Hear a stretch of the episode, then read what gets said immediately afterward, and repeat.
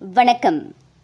நோன்பு பெருநாளுக்கு பிந்திய Covid nineteen சம்பவங்களின் அதிகரிப்பு தர செயல்பாட்டு நடைமுறைகள் எஸ்ஓபிக்களை மக்கள் கடுமையாக பின்பற்றுவதை பொறுத்து அமைந்துள்ளது. சுகாதார தலைமை இயக்குனர் அவ்வாறு கூறியிருக்கின்றார்.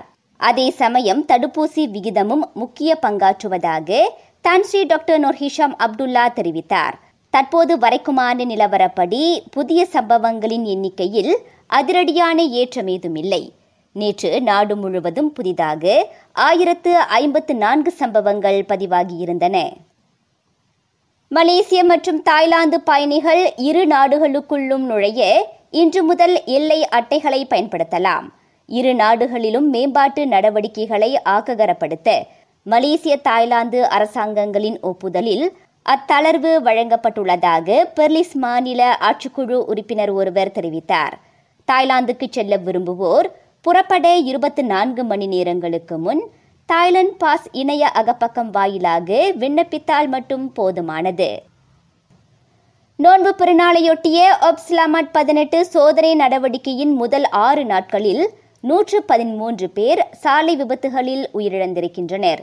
அதே காலகட்டத்தில் ஏறக்குறைய பத்தாயிரம் சாலை விபத்துகள் பதிவாகியதாக தேசிய காவல் படை துணைத் தலைவர் பிஹெச்சிடம் தெரிவித்தார். ஸ்லாங்கூரில் மிக அதிகமான விபத்துகள் நிகழ்ந்தன.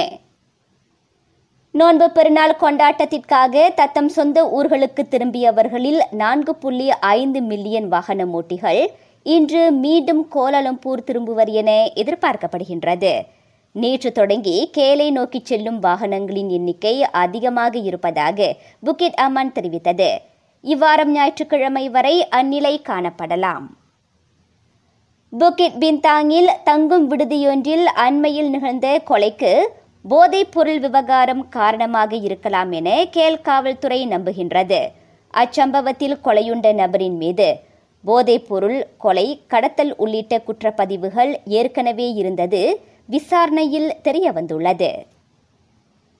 ஸ்லாங்கூர் சுங்கை பூலோ அருகே பிளஸ் நெடுஞ்சாலையின் அவசர பாதையில் இ ஹெய்லிங் ஓட்டுநர் ஒருவர் தனியே விட்டுச் சென்ற பெண்மணியை காவல்துறை காப்பாற்றியுள்ளது. செய்திகள் நிறைவடைகின்றன. நான் சுகந்த மலர் முனியாண்டி. வணக்கம்.